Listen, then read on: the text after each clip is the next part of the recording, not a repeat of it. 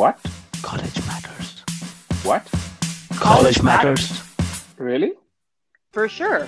College matters. Alma matters. You're growing and you're learning and you are going to make mistakes, and it's okay. The smartest person in the room is the person not who has all the answers, it's the one who asks the most questions. So, yeah. So keep on going, keep on asking, keep on inquiring, and you know, always try to learn and learn about you. And that's the biggest thing that for me for college is I love how kids find themselves for those next 4 years. And then even the next 4 years after that, they go into graduate work, they find themselves yet again.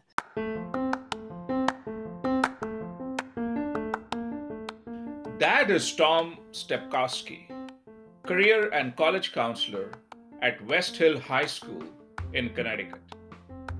Hello, I'm your host, Venkatraman. Tom admired his coaches in high school. In fact, after graduating from high school, he went back to his high school to be a coach under his varsity soccer coach. During that time, he noticed that a number of coaches were also guidance counselors. He liked that enough to get a master's degree in school counseling. But it would be another 20 years before he actually jumped into counseling full-time at Westhill High School. On our podcast, Tom talks about his background, Westhill High School, his counseling approach, the challenges, success stories, and his advice for high school students. Now, before we jump into the podcast, here are the high fives. 5 highlights from the podcast.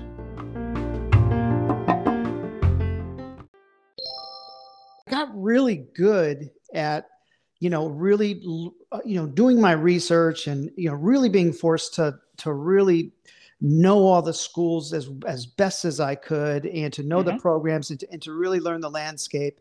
And I did that, believe it or not, for about 15 years. The first thing that we do is we basically just try to tell the students, like anything you're going to do that you're thinking about with your plan, it's sort of a thrive, not survive approach. So we like to say thrive, don't think of survive. The problem is, as you know, we have this 2-million-year-old brain that it's all about survival. I came from the middle school.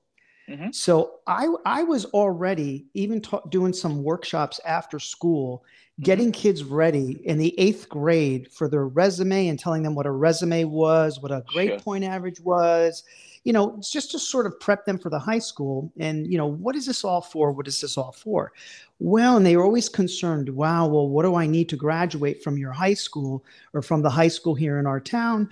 How many credits of this and how many credits of that? And I meant, well, this is what you need, but you really got to look further. And they're like, we have students that, when they leave, for me, my personal best is when a student stays in touch and they come back, and that's when I really, of course I'm happy to see them. And, now some of them become my colleagues, for crying out loud, and it's crazy how the world works, Try to tell them, there's 4,000 schools in this great country. We'll find one for you where you can thrive. You know what I mean? Where you can really exercise, be intentional, make a plan, and really look at I would call them the things that kids they never look at, the byproducts, of a college, because, they're thinking, affordability, they're thinking, does it have my major? But they're not looking at all of the great things that are going to come from a school. And these were the high fives brought to you by College Matters. Alma Matters. Subscribe wherever you get your podcasts. For my newsletter, visit almamatters.substack.com. Now, I'm sure you want to hear the entire podcast with Tom. So without further ado, here's the podcast with Tom Stepkoski. If you're ready, we can jump right in. Yeah, let's do it. Fabulous.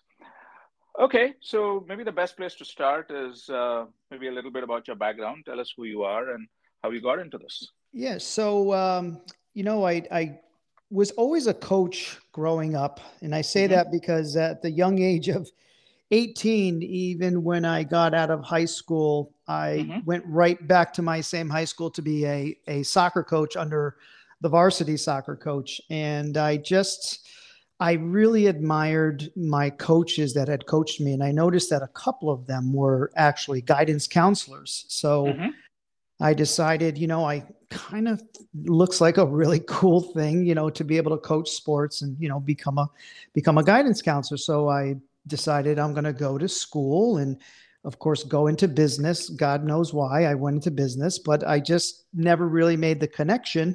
And then all of a sudden I find myself, going into teaching, and then I teach for about 20 something years. And then I decide, now it's time to go full time and go into guidance counseling, because I love the coaching profession so much. And to me, on teaching, coaching, it all kind of blends, even if it's sports coaching, college coaching, counseling, therapy, it's all kind of one and the same to me. You're really modeling and trying to teach somebody something. Now, are you focused entirely on career counseling as a broad area, or are you kind of you look at it as a sort of an integrated thing where you counsel across various things? You can counsel across various things, but in my first part of my career, I had, like I said, I was telling you, I was teaching, and I was teaching Spanish, and during those years, I got my master's degree in school counseling, but I didn't exercise my degree.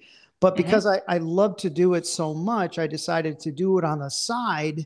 And when you do something on the side and you call it counseling, people don't necessarily bring their sons and daughters to you, to talk about therapy and to talk. I mean, they want one thing, and that's college. So I got really good at, really, doing my research and, really being forced to really know all the schools as best as I could, and to know the programs and to really learn the landscape. And I did that, believe it or not, for about 15 years until I finally decided in 2010, I loved teaching, and that's why I stayed. But then I sort of felt like, I feel like I can make a bigger difference if I transition out of the classroom and do this kind of like on a full-time basis. So I do my individual coaching. And now I'm hired by my high school to do career and college counseling. So I am the career and college coordinator, counselor, or guidance counselor at my school, which I love to death. I've been doing it the past, this is my 13th year now, and I absolutely love it. So tell me a little bit about the high school, Westhill High School, right? Yeah. So Westhill High School, like we had discussed previously, we have around 60 to 70, I want to say, ethnic backgrounds or languages that are spoken at our school. Our minority population is around 70%. Wow. And we have like it's crazy, a free reduced lunch population of like 50%. So we really... And there's a huge Latino population as well. About 20% of our students are Latino population. So we have an incredible, English learning program, English learners program. So that's part of the reason I was brought in. I was brought in as sort of like a bilingual counselor, because I could work with those students. And, when you're talking that, 500 of your students are those, but I can only have a caseload of 200.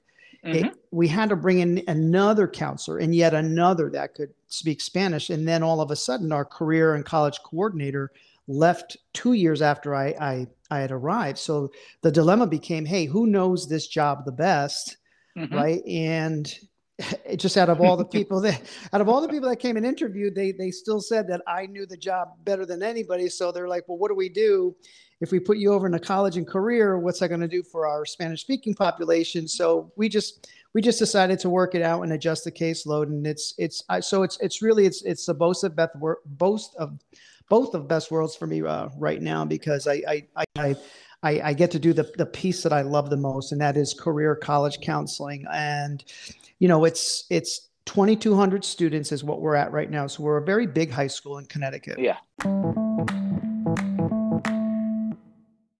mean, you've been doing this for a long time now, so you've developed some approaches and philosophies to the whole concept of career and college counseling. So, you know, what is that, or how would you describe it? Yeah, I would describe it as, I mean, the best way that I, you know, it's so neat. The questions that you sent were fantastic. It really got me to really think, even though I use these words every day, I never really, you know, put it into like a formal thing. But I really would say that not just myself, but all of our counselors. I work with 11 other counselors at my school. Wow. Mm-hmm. And yeah, and we take on like I said, this 2,200, you know, student caseload. And the big thing that I love about our district is that it takes care of everybody. And I love that it has that approach. Of course, you have to have that approach wherever you work. So 50% of our kids will go to a four-year college, but that doesn't mean that you say good luck to the other 50%. You know, right, that's why it's called, you know, college and career. But as far as for both pieces, whether you're destined to go or your ideal dream someday is to go to a four-year college and undergrad and so forth, is, you know, you really want to treat everybody, you know, as if they're learners. We're all learners. And we the first thing that we do is we basically just try to tell the students, like, anything you're going to do that you're thinking about with your plan, it's sort of a thrive, not survive approach. So we like to say thrive, don't think of survive. You know, the problem is, as you know, we have this 2 million-year-old brain that it's all about survival. You know, we're worried about, you know, what's going to happen to me? How will I be able to take care of myself? You know, and as far as college is concerned, you know, number one, the kids come in and they're very savvy. You don't think that they're that smart, but they actually listen to their parents. They talk a lot with their families. You know, they know, number one, first and foremost, you know, is the affordability factor. They know any type of schooling is going to be expensive. You know, does a college have my, you know, program of choice at, you know, at this time of this young 17, 18-year-old that I am? Is it a good school? So they'll say, is it a good school? Is it good? What do you think about my list of schools? And I'll say, well, basically we're looking for accreditation. I know you're looking at reputation, which is the, you know, the kids usually and then They believe it or not, they actually worry about the outcome. I know when I was going to school, I was just kind of worried about getting through the classes, but now they're starting to ask smarter questions like, okay, so at the end of my 4 years, am I going to be going back home with a degree and not be able to work and being on my dad's couch? Or am I going to, you know, it basically the value of my education received, you know, what is the value of that? And I'm glad that that's what, you know, they're doing. So I understand that part, and that's the survival part. Sure. And we have to talk, you know, to them about that part. You know, we don't want to discount and not listen. And that's the biggest thing I do is I listen to it. I sit through it. I listen to the, you know, how they talk about, you know, I'm going to do this and I'm looking at these schools and I take a glance at their list and, you know, they tell me what they want to do. And I try to listen as much as I can, because I really want to know, why do they want to do what they want to do? Because first of all, if I see that college may not be the only answer, I'm then gonna serve them what they need. You know what I mean? So if a student comes in and I notice their list looks a little, you know, what we call top heavy, you know, where they got a lot of reaches on their list. Sure. They don't have enough safeties and targets in there. You know, we'll ask them to, you know, possibly think about it. Don't discount, let's say, the community college.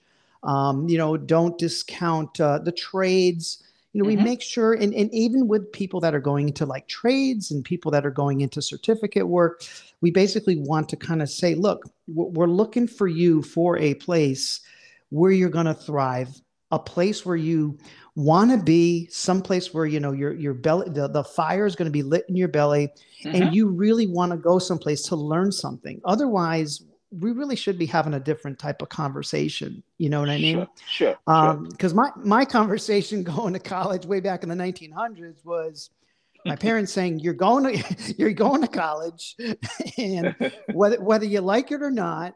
And that was it. There was no discussion. Yeah. What are you going to be? How much is it going to cost? Well, there was, you know, look, we don't really have that much, and you're going to have to depend on scholarships. But that's when tuition was more affordable. So it was a different discussion back then. So today, whoever walks through my door and I sort of do an evaluation with them, I look at my 550 seniors and I try to just look at the course load, look at their work. What is their plan? Do they have one? Do I have to help them hatch a plan? And then we sit down and then we start to really get down into what I call the thriving discussion, not the surviving discussion. You know what I mean? We kind of want to go, even if I'm going out into the world, I'm going straight into the workforce, you know, there might be a certificate program that you could do that instead of getting you minimum wage the minute you walk out of school, you know, you could go into something higher and be making an extra $5 to $10 an hour. You know, why wouldn't we go there? You know what I mean? Yeah. And so it's basically, let's get fired up about learning something, because everybody, bottom line, whether you go to college or not, you're going to get educated, and you could be educated, you know, in a good way, you could be educated in an way, you could be educated, you know what I mean? So it's like, we finally have the choice to say, this is what I want my education to be, whether it's inside of four walls or it's not. You know, you finally get to say every course that you want to take or everything that you want to learn, it's now on you. And it's so neat to see a 17, 18-year-old go into that next phase of learning after their high school. And that's what I enjoy the most.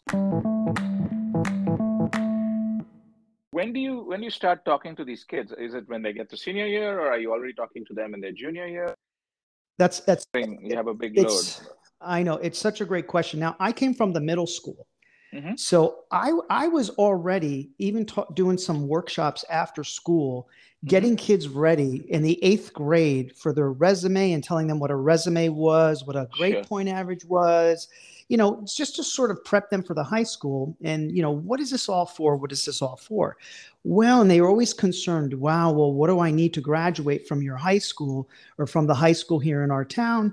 How many credits of this and how many credits of that? And I meant, well, this is what you need, but you really got to look further. And they're like, well, what do you mean further? I just don't want to fail. And I'm like, well, again, we're back to that survive mentality. Right. We want to thrive. You know what I mean? So anybody ever hear of college? Anybody? Oh, yes, I had, you know, they raise their hands as 7th, 8th graders. And, you know, I say, well, that's kind of where we want to go, because that's what we need to reach for. You know what I mean? And shoot for. So I say our theory right now, this year especially, is and it will always be, I think, it's a shoot for the moon, but land amongst the stars, because our kids shoot very high to the most prestigious schools in the country and out of the country.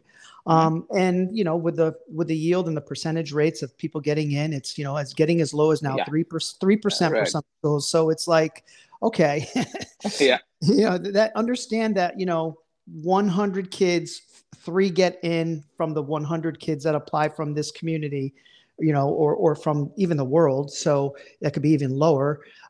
So just understand the odds here, and let's really focus on, especially with college, because it is so selective, is to have a really solid backup plan. And that's kind of the part where students in that initial meeting don't really want to talk about. They kind of want to hear what they want you to answer, you know, and that is my job, to listen, but it's also to not, you know, not inform or misinform. It's to really just lay it out and say, look, this is what it is. And I'm excited. You really want to try to get into this program. It's a really great program. What's plan B in case, you know? Yeah. Now, what are the 50% who don't go to college, or what do they end up doing? You mentioned community college, trade. How's that distribution look like?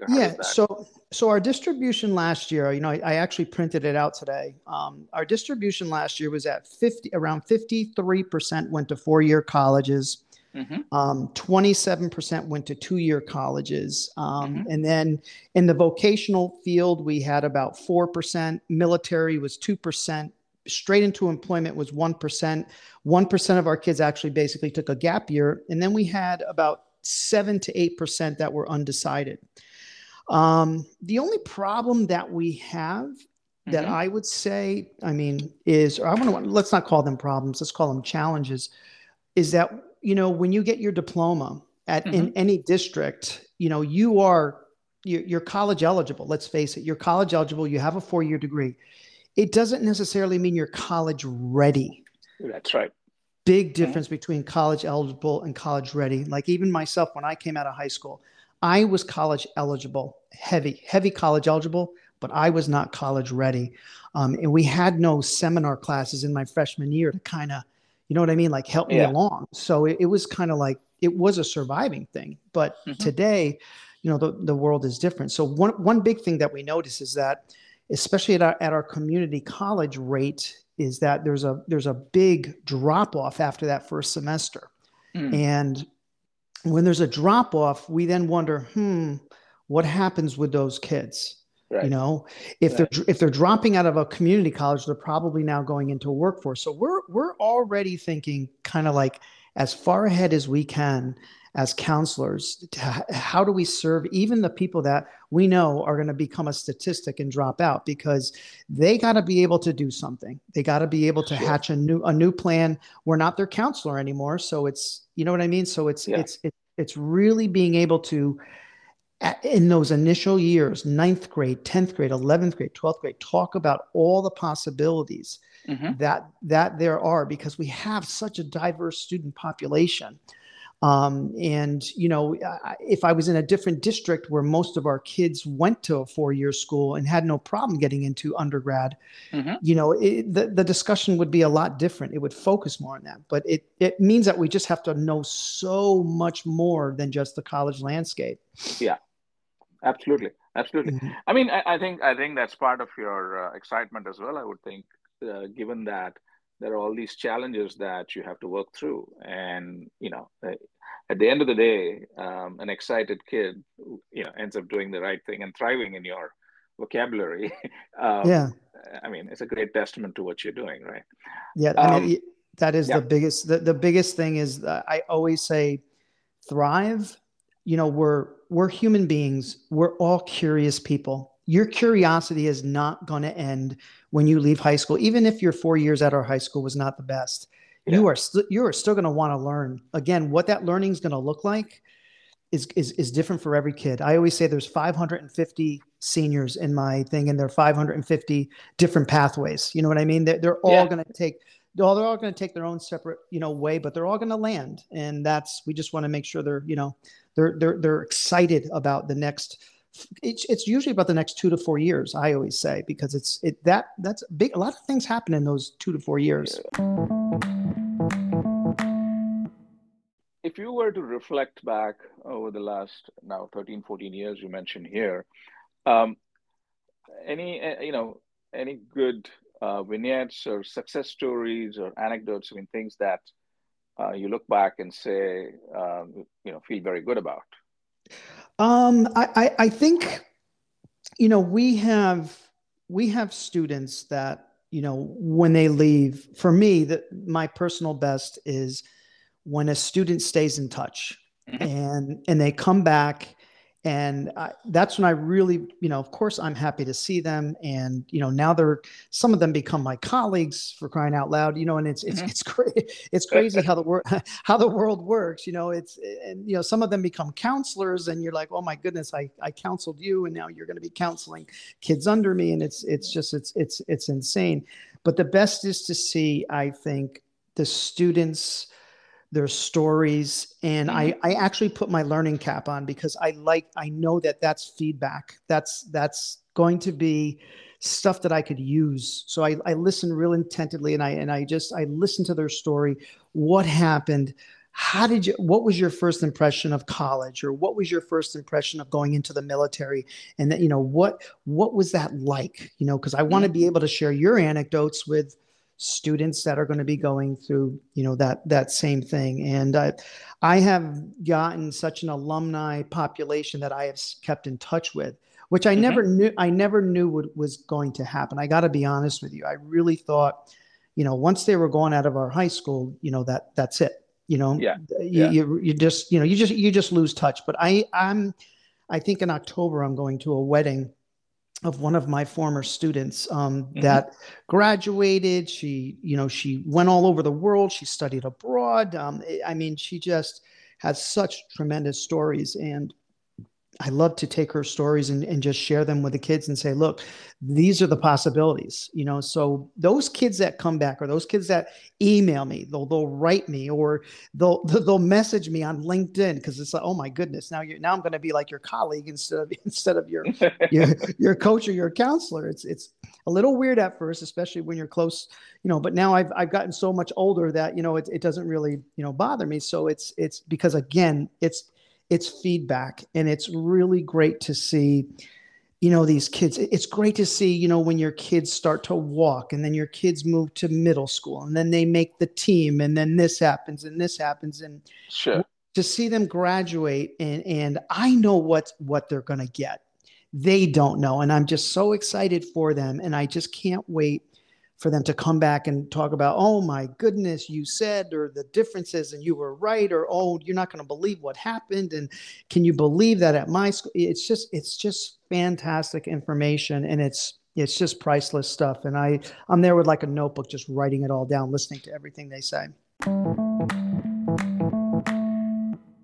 What do you find that students who go for the four-year college, what kind of disciplines do you know they end up pursuing? Is there, you know, what does that look like in general? I would say in general, it's pretty broad. You know, now the big buzzword now is of course the STEM field. Sure. So anything that is STEM related, the humanities are still very popular, so very popular, but I think kids know more that the STEM field is going to yield more money. Sometimes we have a student that could go either into the humanities or STEM. They're really that strong of a student. But I think, you know, again, they're smart enough and they're savvy enough to look at the job outlook, the future, you know, what does the STEM field offer that the humanities field cannot offer? And so we tend to see a lot of kids really pushing the STEM field, and STEM has become a real big thing in our high school. And that seems to be the biggest field and the hottest field right now. Anything in technology and engineering, or science, a lot of science majors to probably get your doctorates, and a lot of math. We have an abundance of math now at our school, which we didn't have when I first got there. You know, we had to actually add a multivariable calculus to our teaching, you know, where I know there are some high schools that don't even offer that level, you know what I mean? But we had to, because we are just, our sciences and math were just out of control. We added a new computer science degree to, you know, sort of academy to our school as well, because that has become one of the hottest fields. And our Academy of Finance, we have a lot of little tiny schools within our own big school. And I think that's how we survive well, because we have kids that can sort of be in a smaller school and not get, you know, really, you know, eaten up by the huge population we have there. As you know, look at these students and think about students elsewhere in the world, what kind of advice would you give them about college and career as they are in high school and pondering about their future? Yeah. So I always say that, you know, the top three for me, I would say is number one, you know, your learning is forever. There is, you know, my deacon at my church said it the best. He says, you know, when your son or daughter, and I haven't taken my daughter yet, she's only 14. When your son or daughter goes for that driving test and they get their license, It's woohoo, you know, jump in the car. Now they're an expert driver. And right. I'm like, not at all. If anything, I probably had more problems in my 20s than anything as a driver. Hope my daughter or son listen to this. Don't listen to this podcast. But the deacon said it so well. You never stop learning to become even a better driver and so forth. So it's just a stage. And yeah. I know we've been through it, but when you have an 18-year-old in your office or even a 16-year-old, whoever you're talking to about school, sometimes I talk to 14-year-olds, you know, it's, you really want to impress upon them that this is a stage of life, you know, yeah. and call it college. I mean, you can call it your dream school, you can call it whatever, but the bottom line is you're going to be doing a lot of learning after this. As a matter of fact, you might even change your mind. And God forbid you mention that to them in a meeting. They don't want to hear that. But it's my job to say, you know, the average kid that goes through a 4-year school will end up changing their mind once or twice. Sometimes their major, they may, and then I really get them upset. They may have to change schools. Or, you know, they may do their math and you can see they don't want to hear it. They get a little red in the face. And I say, and if that happens, it is okay. You will be yeah. fine.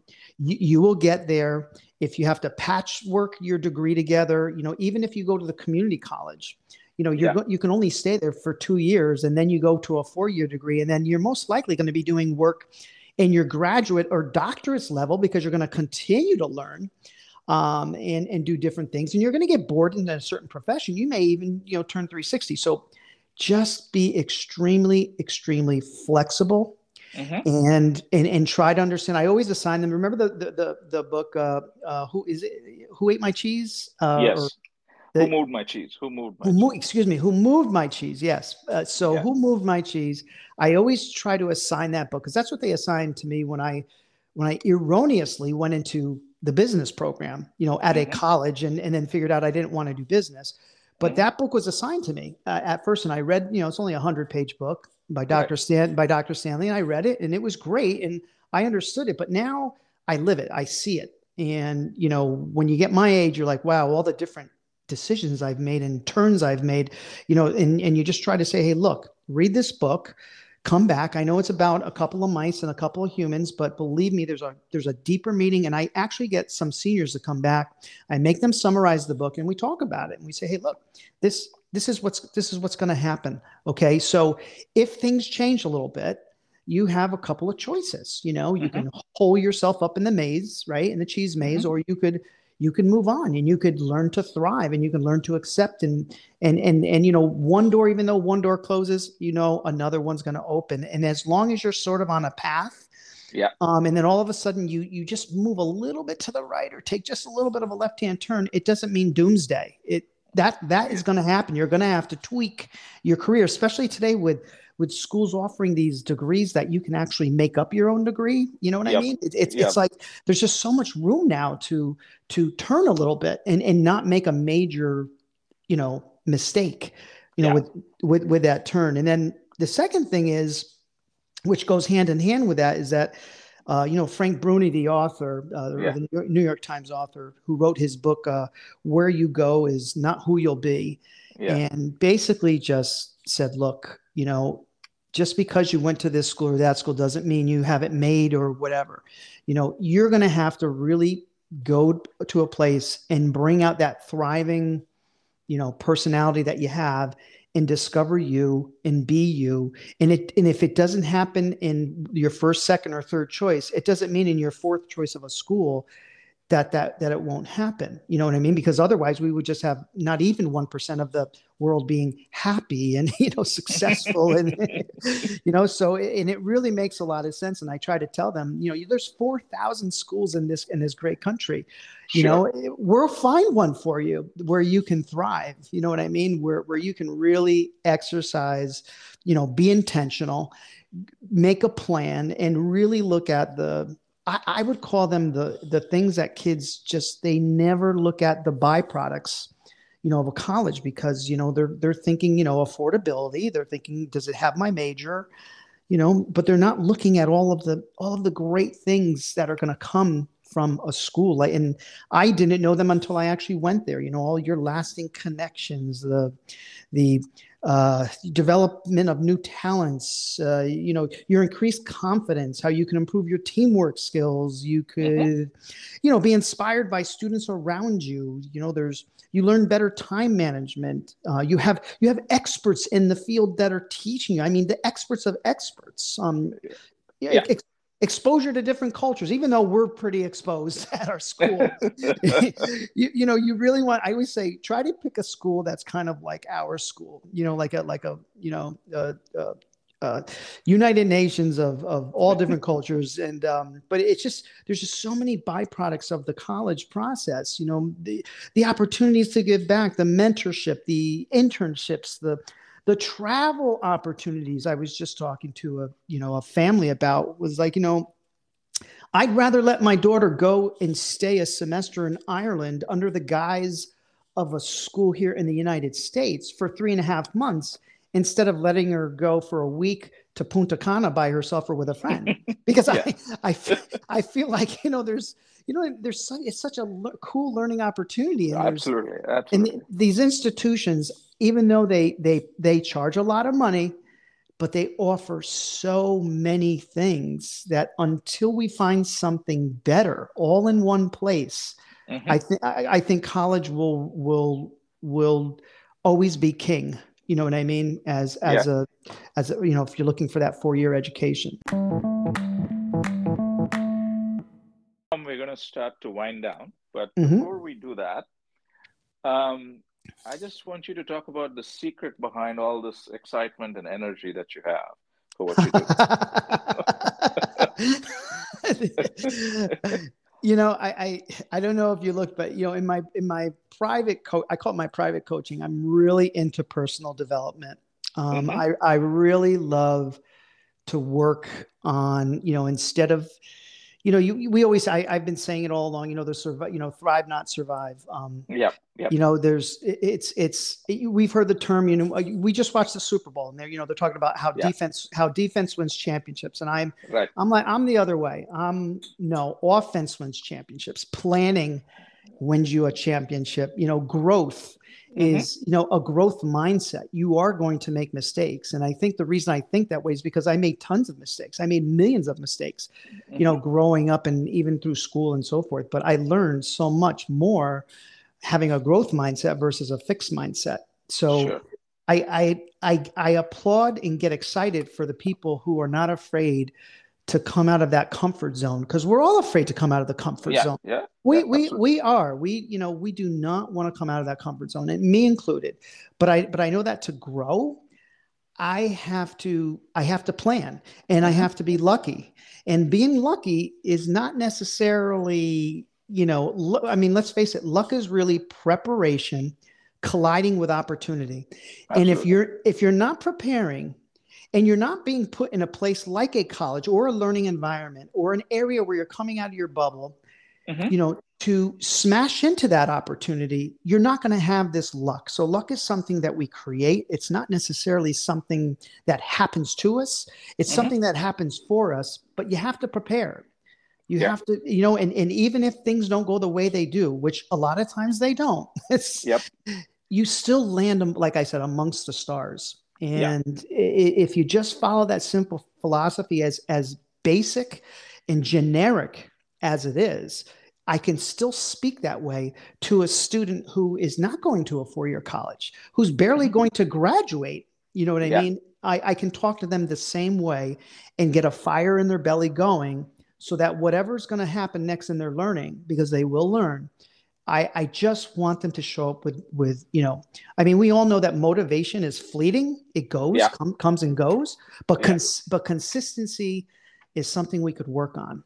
And that's something we can be deliberate about, that we can train ourselves to be consistent and to just push. And when you push, you know, so there's going to be days that you don't want to do things, but I mean, that's life. You know what I mean? So you gotta learn to be consistent, and you have to learn, you know, that you're growing and you're learning, and you are going to make mistakes, and it's okay. The smartest person in the room is the person, not who has all the answers. It's the one who asks the most questions. So, yeah. So keep on going, keep on asking, keep on inquiring, and, you know, always try to learn and learn about you. And that's the biggest thing that for me, for college, is I love how kids find themselves for those next 4 years. And then even the next 4 years after that, they go into graduate work, they find themselves yet again. And then yeah. they, you know, now a house comes in, and now a marriage comes in. Well, now they found themselves again. Now a baby, they found themselves again. Oh, now we're going to take a turn and go into a different career. Wow. I just keep finding myself. And it's just such an incredible way to see things. And I just see when my students come out, I like when they come back and tell me, you know, remember when you said, and I'm like, no, I don't remember, but I must have said it because it sounds like me, right? So, and I say, you know, hey, I guess I'll take credit because, you know, something's working. And that, like I said, that to me is the payment. The payment is hearing them with their anecdotes when they come back and just, you know, you're like, wow, I'm really making a difference. That's awesome. That's awesome. Mm-hmm. So, Tom, thank you so much for taking the time and sharing your philosophies, insight, and your passion for counseling. And I'm sure we'll talk more in the future. But for right now, thank you so much. Take care and be safe. Venkat, thank you so much. I'm so honored to be on your podcast. Thank you so much. Absolutely. Take care. Bye-bye. Take care. Bye.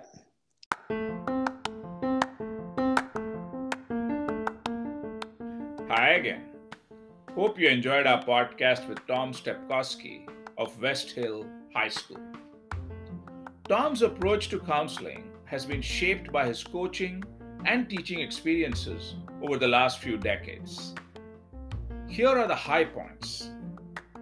First, thrive, not just survive philosophy. Second, start counseling early as middle school to 9th grade. Challenging and guiding students find the appropriate next chapter for them. And lastly, delivering personalized attention to a large but diverse population of students. I hope college-bound students and parents find Tom's counsel helpful. For your questions or comments on this podcast, please email podcast@almamatters.io. Thank you all so much for listening to our podcast today. Transcripts for this podcast and previous podcasts are on almamatters.io/podcasts. To stay connected with us, subscribe to Apple Podcasts, Google Podcasts, or Spotify, or visit anchor.fm/almamatters to check us out. Till we meet again, take care and be safe. Thank you.